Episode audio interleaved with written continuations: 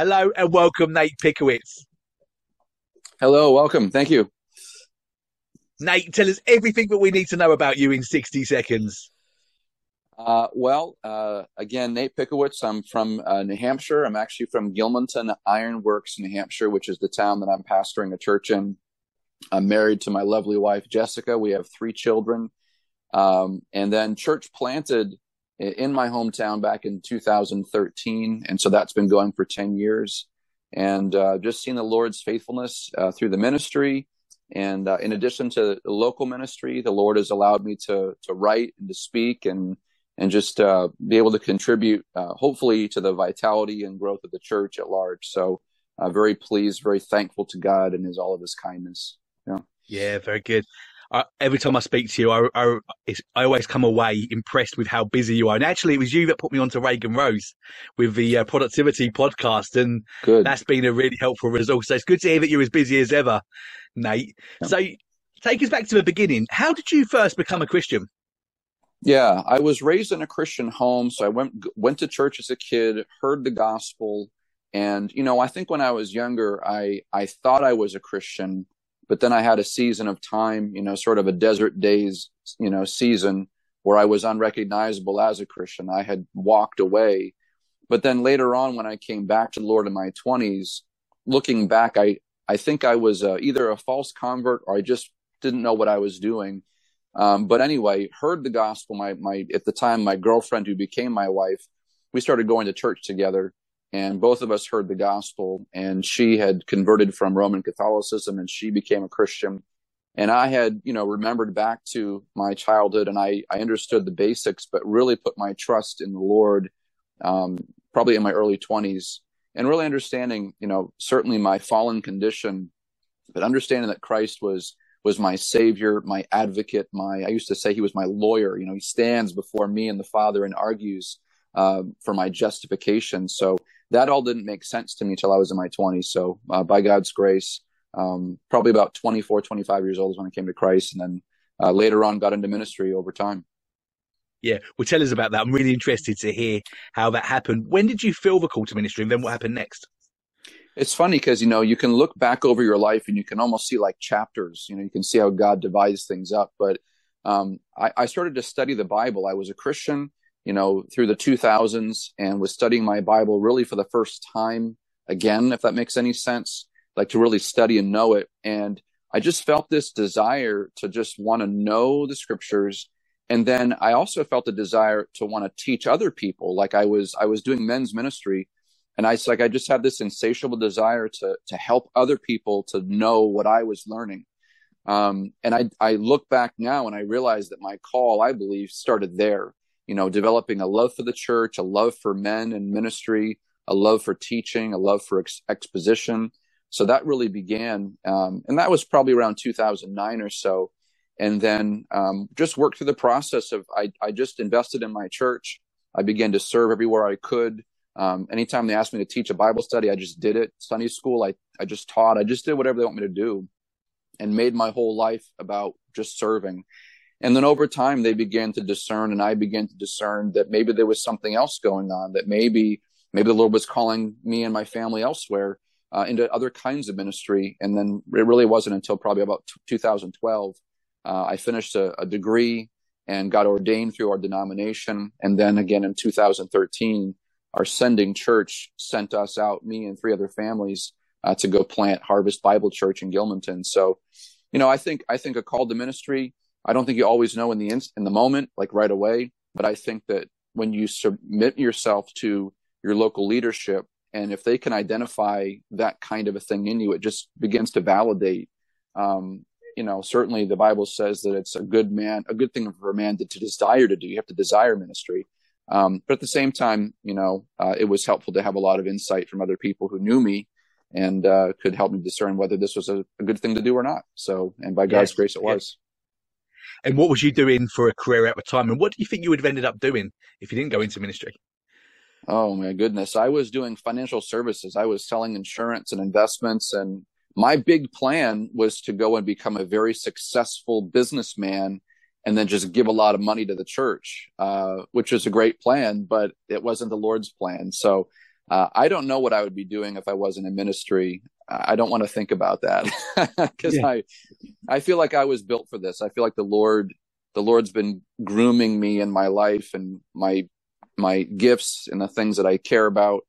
I just feel like this is what I was supposed to do. And I just can't imagine doing anything else, even on hard days. Even, even the worst day in ministry is better than, you know, an average day and anything else I was doing. So um, I really feel like this is where I'm supposed to be. Yeah, brilliant. You've already written some very helpful books over the last few years, and I'm excited to see that you've added another in Christ and Creed. Tell us about this new project, Nate. Yeah, Christ and Creed. Um, this was a, I will say, this was a lot more than I bargained for originally. Uh, I had I had met with Christian Focus. Um, they were interested in just talking about book projects, and I was excited to talk to them because they're a great publisher. Um, and I just had this idea because I was I was interested in the creeds, um, but I, I didn't know as much. And I don't think when I talked to other people that they knew as much as they wanted to know. And it was almost like a like a mysterious thing. And, you know, it was like this thing that was existing over there. And so I just had this idea. Wouldn't it be great if I could just take, you know, sort of the, you know, the early ecumenical, you know, popular creeds and, you know, explain them and do an introduction, but then also explain line by line. And I was trying to find a resource that did that. And there are great resources on the creeds. You know, Carl Truman has a great book called The Creedal Imperative. That's a wonderful book.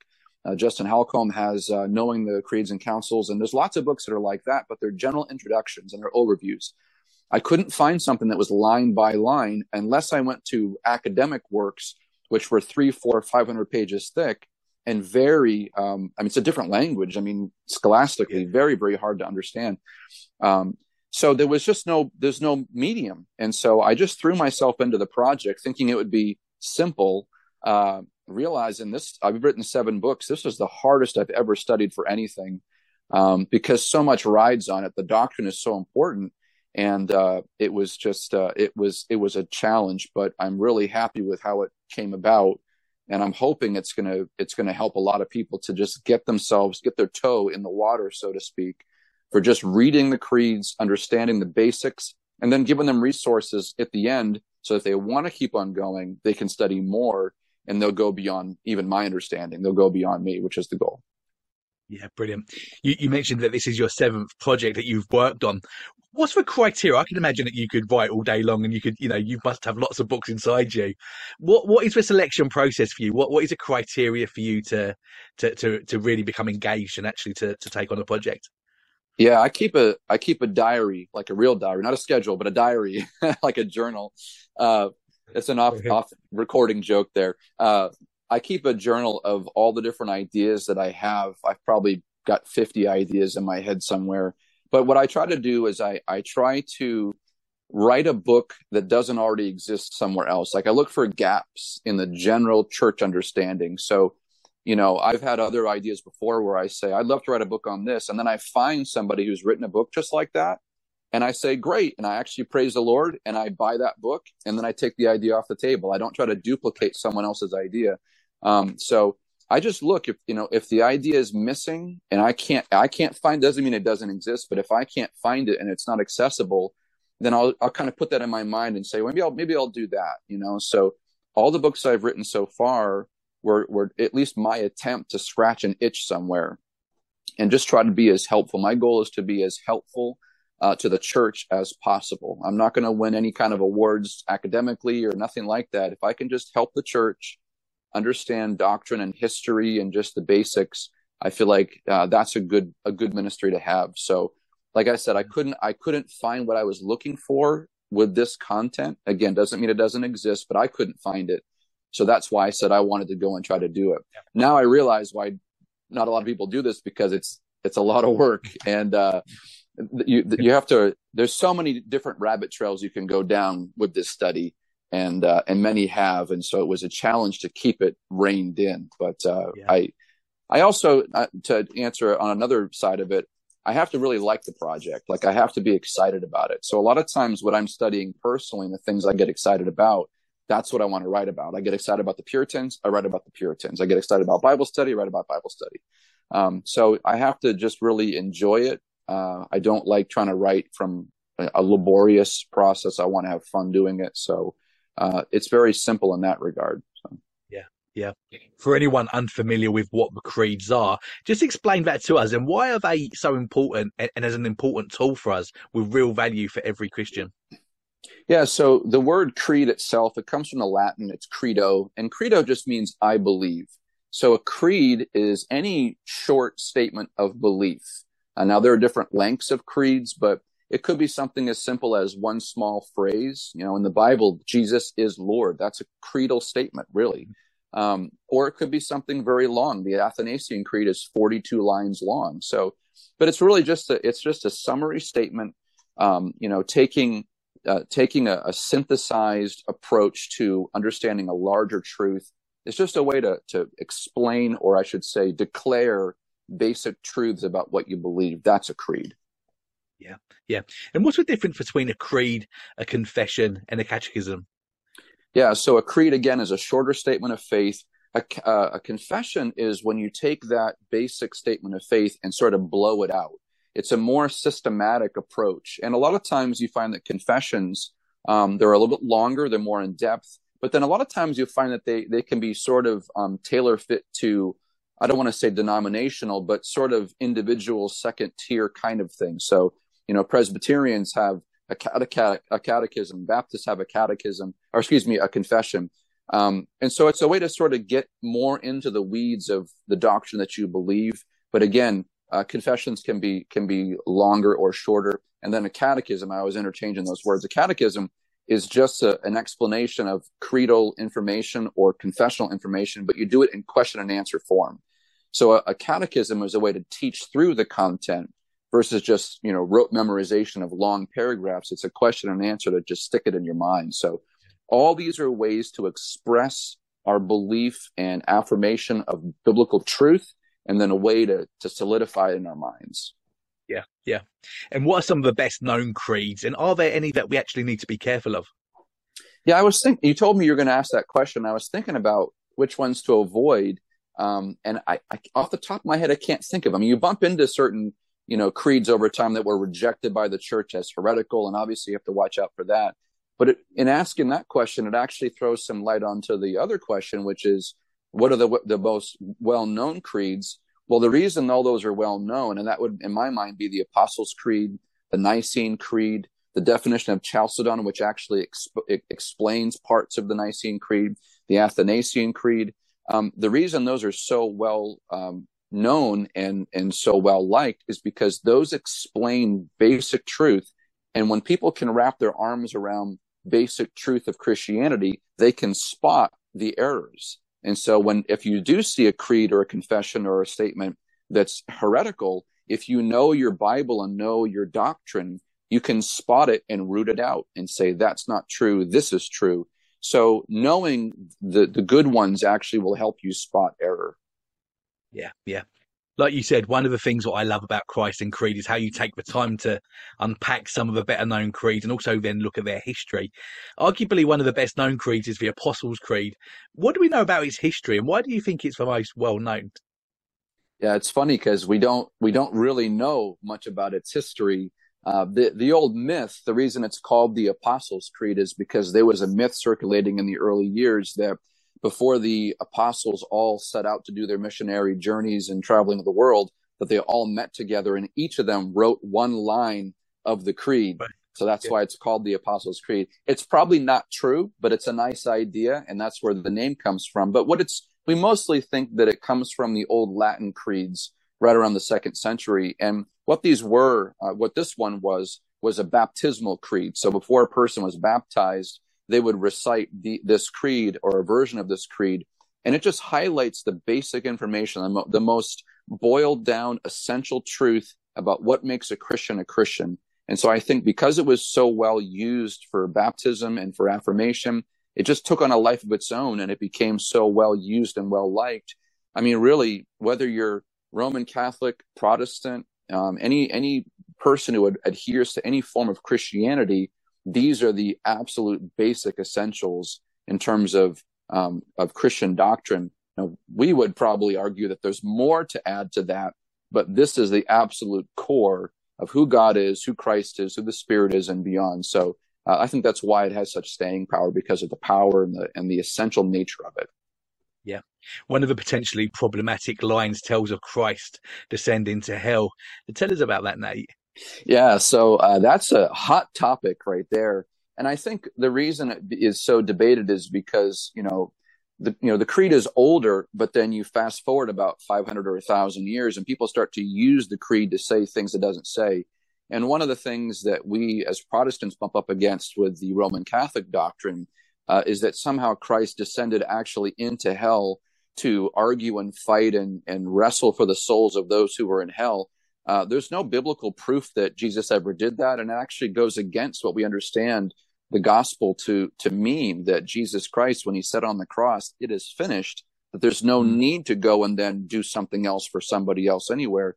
So we would argue on a doctrinal stance that Jesus did not do that. But, but when you look at the actual language, um, it actually refers not to him going to a literal hell, but some some versions of the creed actually say he descended to the dead or he descended to Hades, referring to him going into the ground. It's referring to his burial. So it's a it's a figurative way to say he he died, went into the ground, into the depths of the earth, into Hades, into hell, and then rose again the third day. So it's actually not as controversial as we think it is if we really understand the point, the meaning of that phrase. Yeah, yeah. The other line that's caused some issues is the Holy Catholic Church, the communion of saints. Tell us why we needn't be con- as concerned as we might be when we read that, Nate. Yeah, again, another instance of of uh, a tradition, the Catholic Church sort of drawing that away and, and placing meaning that's beyond that. The Roman Catholic Church, Catholic just means universal. So when the Roman Catholic Church talks about themselves, they just mean the universal Roman Catholic, you know, capital letters. But Catholic, again, just means universal. So when the creed is talking about uh, a reference to the Holy Catholic Church, the communion of the saints, it's referring to all believers everywhere for all time, the universal Catholic Church. So it's just a statement of all believers everywhere for all time, that we believe that there is a a bride of Christ, a communion of believers that Jesus gave his life for. And so, again, not as controversial as we might think it is. Yeah. Yeah. And these are all issues that you pick up on and, and obviously talk about in a lot more detail within the book as well, right? So another well-known uh, creed is the Nicene Creed. What do we know about that, its history? And, and tell us about this one, Nate. Yeah, so that actually has a longer, uh, more storied history. That's It's a fascinating story.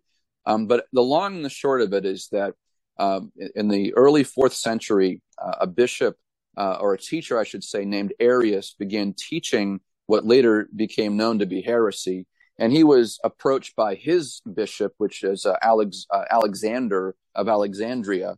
Having your name and, and your city in the same thing is pretty cool, I guess. But uh, Alexander confronted him, and it just began to unravel to the point where Constantine, who was the new emperor of the Roman Empire, you know, wanted to maintain unity and peace, but also make sure that, you know, orthodoxy was established. And so he convened a council of, we think, about two hundred twenty bishops from all over the known world.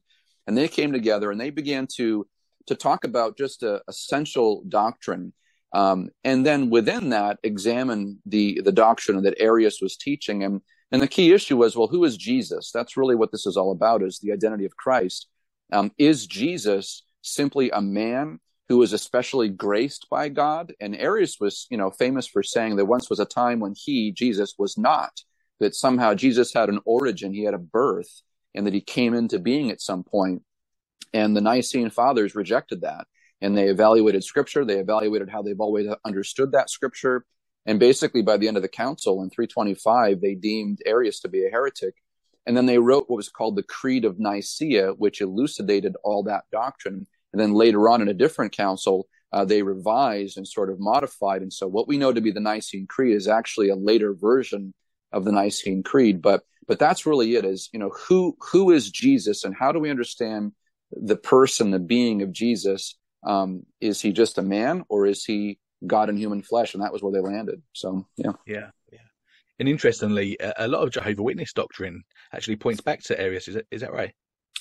Yeah. So again, every, and I'm sure we'll talk about this later, but every major heresy that, that is, has impact always attacks the nature, the personhood of, of Christ. Uh, it's interesting because they won't oftentimes go after the Father or even the Spirit, but they will go after the Son.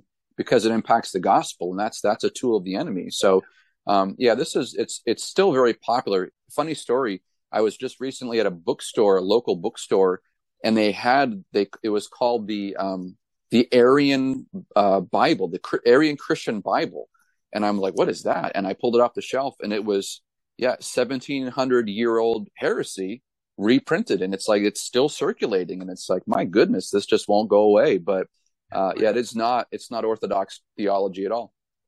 Yeah. yeah. Why is begotten such an important word?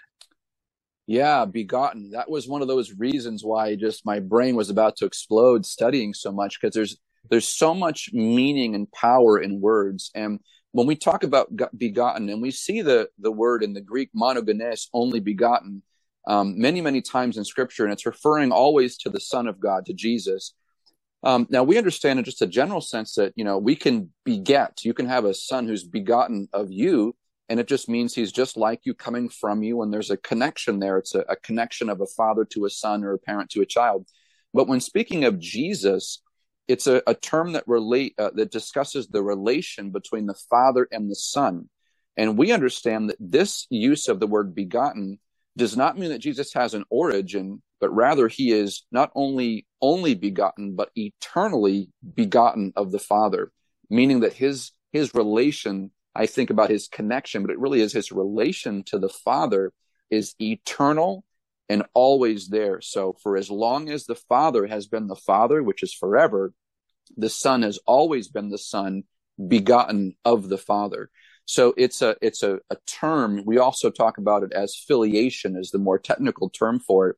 Uh, but it's the fact that Jesus is not created. He doesn't have a birthday, but he's always been begotten from the Father from the beginning of time. So it's it's a an expression of relation, e- eternal relations of origin. Yeah, really helpful. Thank you, Nate.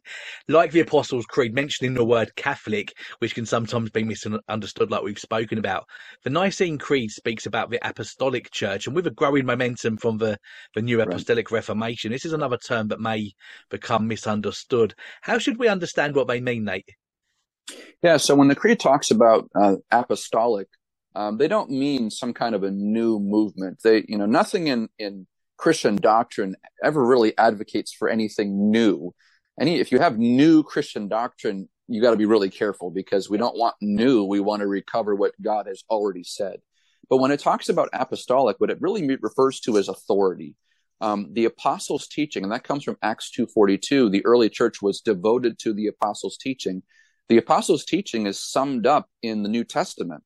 In the New Testament, the apostles' teaching is derived from the teaching of Jesus. So Jesus's teaching, would encom- which is encompassing the entire revelation of Scripture, um, is is then uh, derived and, and pulled into the apostles' teaching. So it has to do with the authority of biblical teaching. So when we ourselves as Christians submit to the apostles' teaching, we're submitting to the authority of Scripture, which is then derived from the authority of Jesus as the author of the Scriptures. So all it is is a is a, a hearkening back to, and a leaning and a submission on the authority of the apostolic teaching of Scripture. It is not a new authority with new apostles. I don't believe, and I don't think anything supports that there are new apostles today.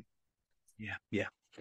We know that a believer's baptism is the outworking of an existing faith, and the actual baptism itself isn't salvific.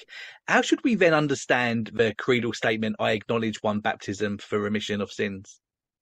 Yeah, so that was another tricky one too, because again, people take that to mean what different things that they want it to mean. But if you look at the doctrine of baptism in the Scriptures, um, you see that there is certainly, we're commanded to be to be baptized, which is an outward sign of something that's taken place.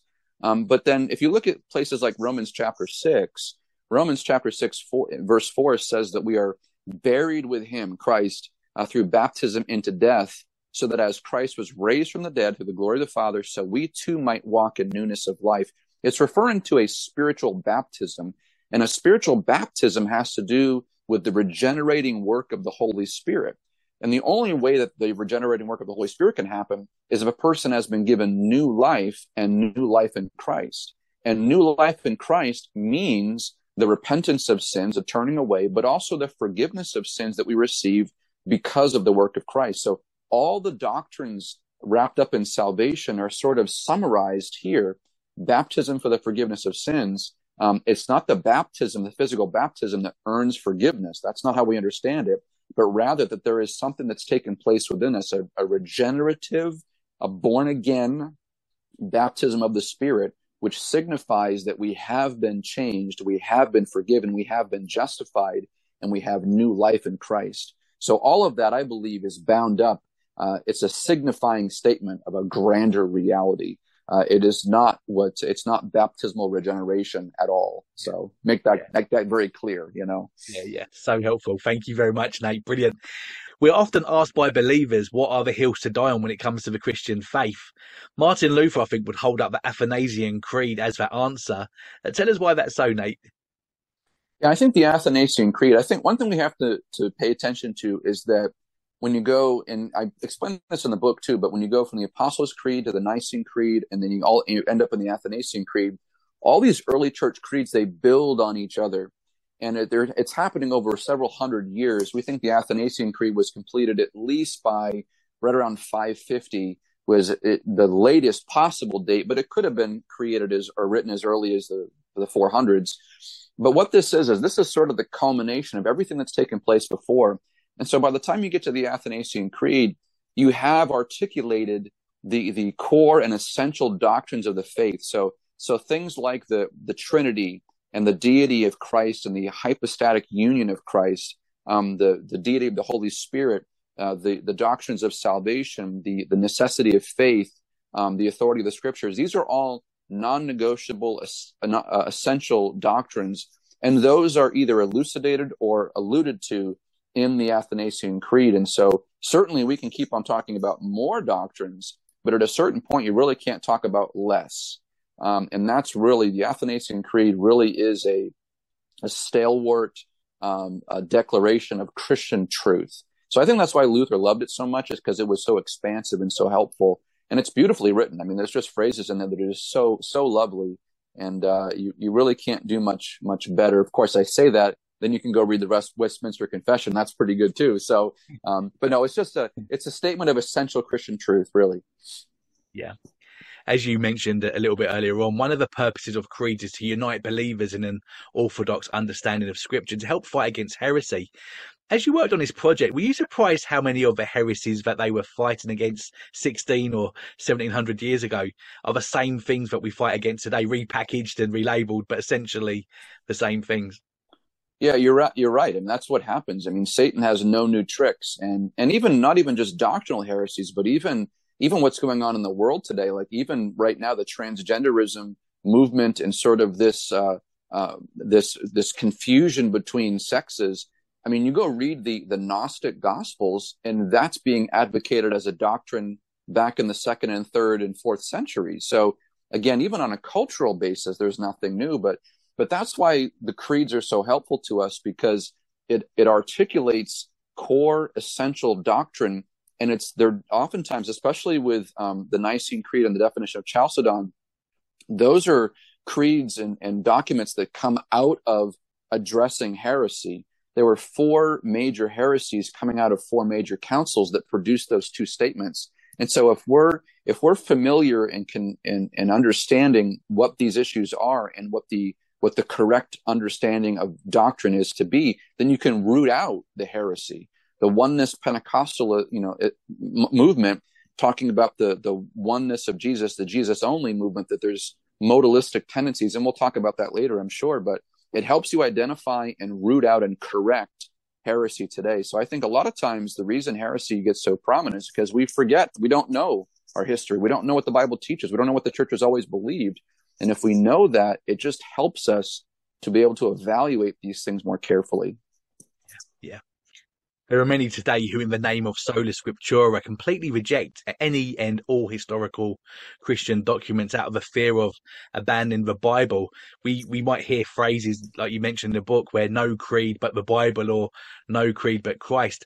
What would you say to these people? Why might they be missing the point a little bit, Nate? Yeah, I think a lot of times when people push against learning creeds or confessions or anything like that, as I, I think it's a genuine concern, and I think it's a good concern that you don't want to go beyond Scripture. You know, you don't want to have some other authority. And again, that we see that in other traditions as well, you know, with the Roman Catholic Church having other other pools of authority more than the Scripture. And so I think that people push back against the creeds because they don't want to sidestep Scripture, and we never should. But here's the thing. Uh, a, a good creed is always in submission to the Word of God and always summarizes correctly what the Bible teaches. If it doesn't, then it's not a good creed and it should be rejected.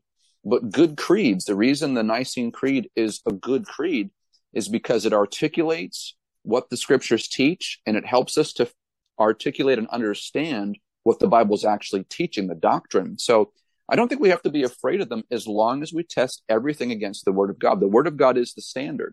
So if anything you write or preach or say, I mean, preachers do it all the time.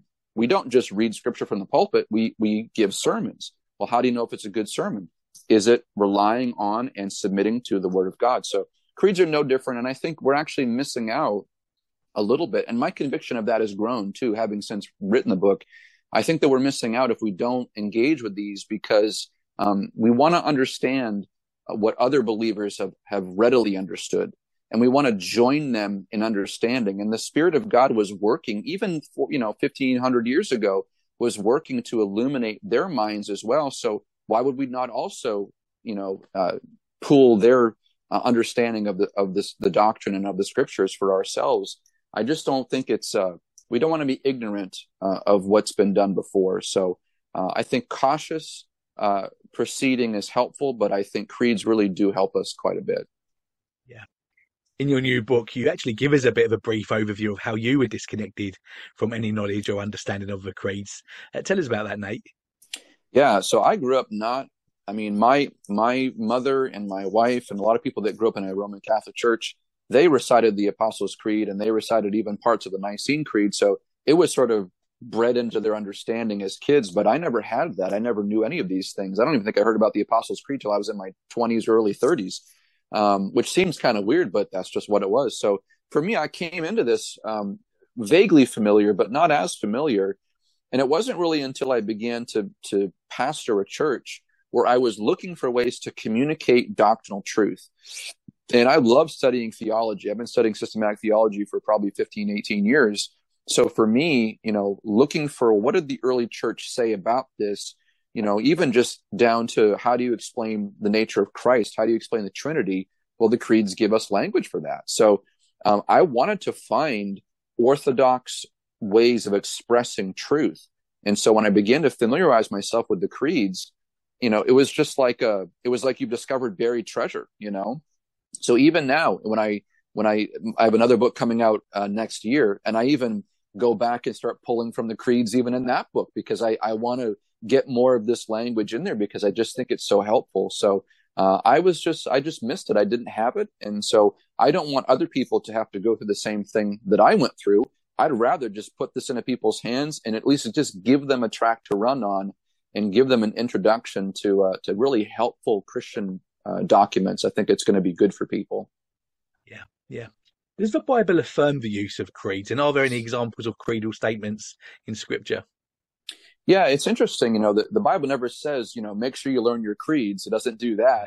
Uh, but but we do we do see examples of of creedal language. And, and well, what do you mean by that? Well, anytime there's a phrase that gets repeated, like for example, the most simple one is the, the phrase "Jesus is Lord," and it comes in First Corinthians twelve three. No one can say Jesus is Lord apart from the Holy Spirit. Um, you know, things like that. And what we know is that in the early church, um, a, a popular creed was uh, Caesar is Lord. And so when the Christians were saying, no, no, Jesus is Lord, you could lose your life for that. But that one phrase became not just a statement of personal belief, but it became a statement of conviction, and it's in the Bible.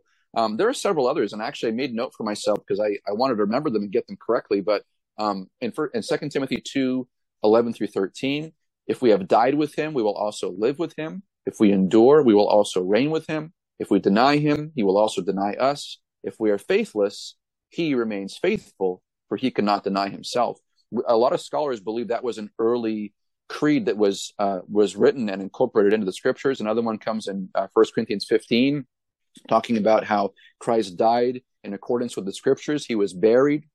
He was raised on the third day in accordance with the scriptures. And that actually, that verse is used in the early creeds as well. So, um, but more than just the examples, the Bible tells us to retain the standard of sound words. It tells us that everything that we say needs to be in accordance with the scriptures. Well, how do you do that? How do you articulate doctrine without quoting every single Bible verse that pertains to that doctrine? You would just spend all day long quoting lengthy right. Bible verses. And so what we do is we have shorter statements that encapsulate Scripture's teaching. So if I say to you, Jesus died on the cross to pay the penalty for sins, I could repeat that. That could be a, a statement, a creed, if you will, but that's derivative of John three sixteen, Romans five eight, you know, on and on and on and on and on.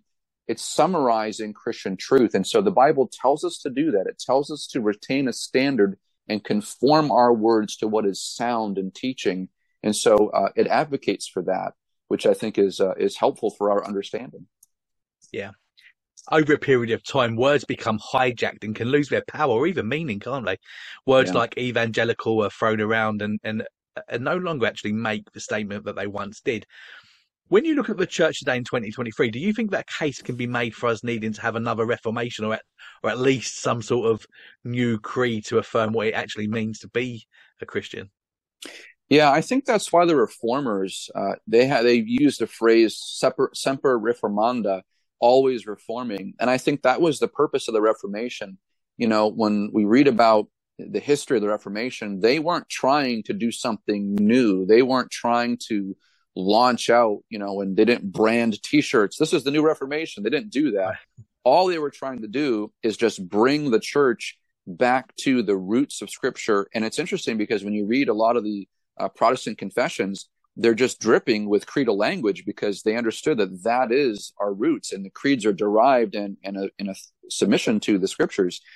So I think we have to do the same thing, which is, again, why I write books like I what I do, because I want to just keep on reminding people to examine, be Bereans about it, examine all of the teachings in light of Scripture and see, do they affirm, do they submit themselves to the authority of the Word of God? So I think we need to be always examining, always reforming, um, and maybe we need a, a broader Reformation movement, but really what we need is for Christians just to read their Bibles, study the, the Scriptures, study the doctrine, study the history, and just examine their own life and their own churches and say, is this in accordance with the Word of God?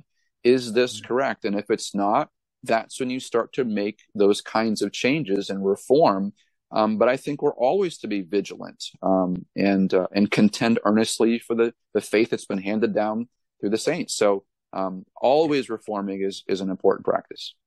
Yeah. In your new book, it's possible that you may be introducing some new words to, to people, and you've provided a very helpful glossary at the back of the book. Let's just take a couple of examples of this, and you've, you've actually touched on one of those already. Uh, what is modalism?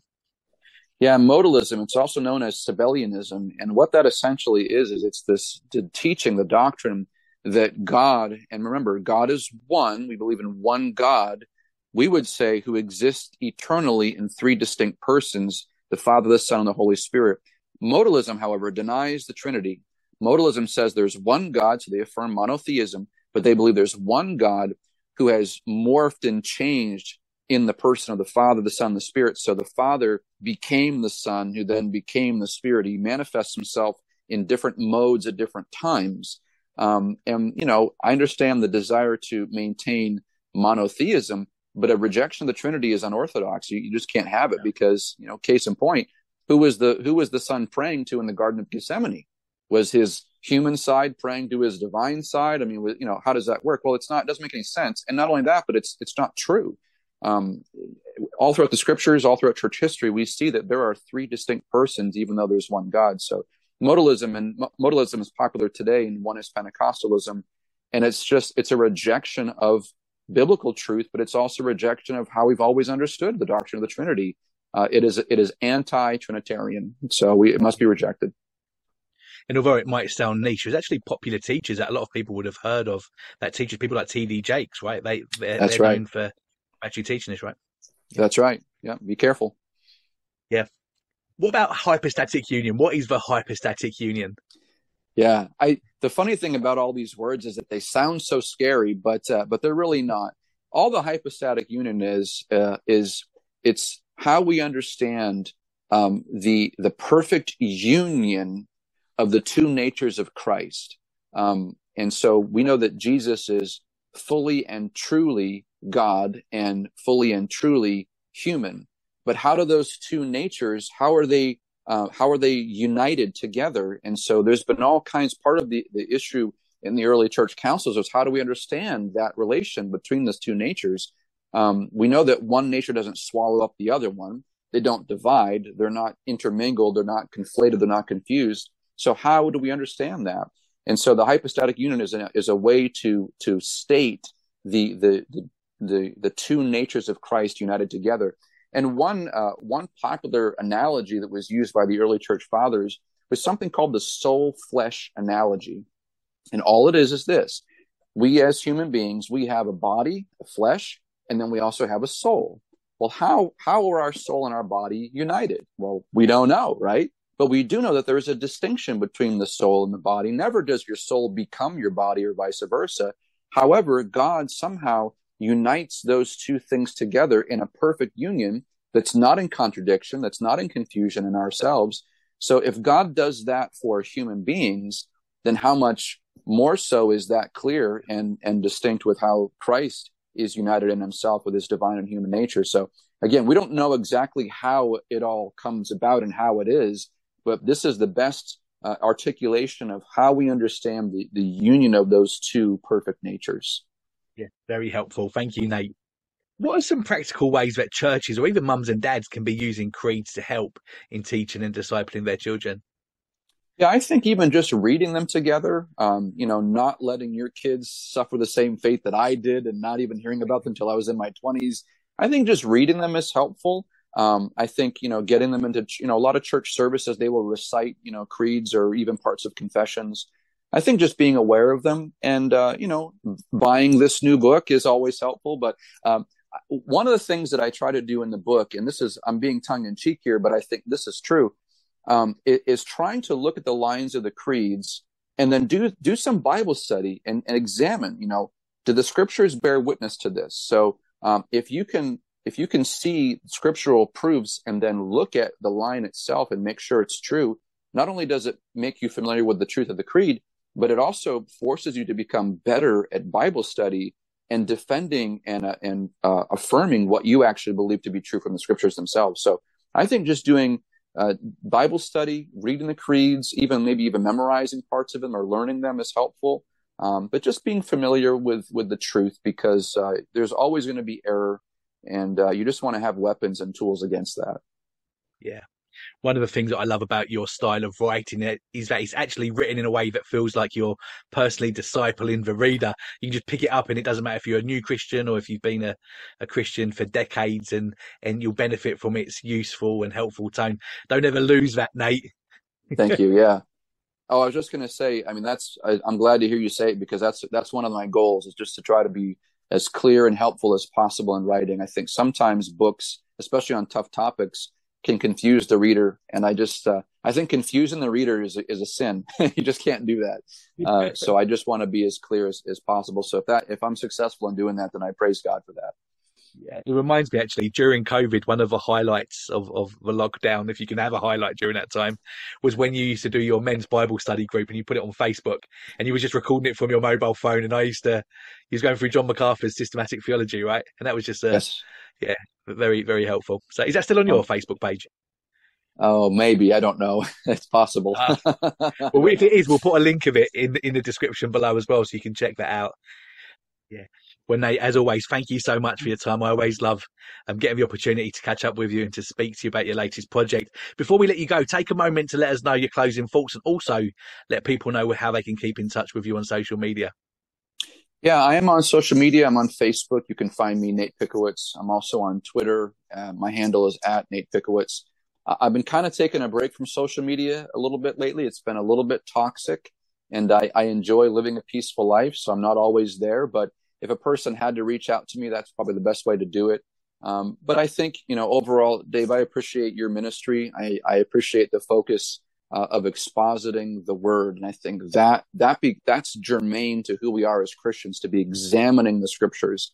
And so everything I preach, everything I write, everything I want to do, I want to submit everything in ministry back to the word of God, to the authority of God and his scriptures. So um, if I can do that for the next fifty years of my life, then I'll be thankful to go to heaven that way. And I think any ministry that focuses on that is a, a worthy ministry. So I want to, in saying that, I want to thank you for your labors as well, um, because if we can just do that as believers and submit to the word of God, I think we'll have a much stronger, healthier church and a, and a stronger Christian witness as well. So uh, yes and amen to that. Amen. Thank you, Nate. Well, we're going to make sure that we grab the link to the book that's out now, and that'll be in the description below, along with your social media handles as well. Nate, thanks again. Hopefully we'll get a chance to catch up with you again next year when the next project comes out. That'd be great. Thank you, brother. Appreciate it.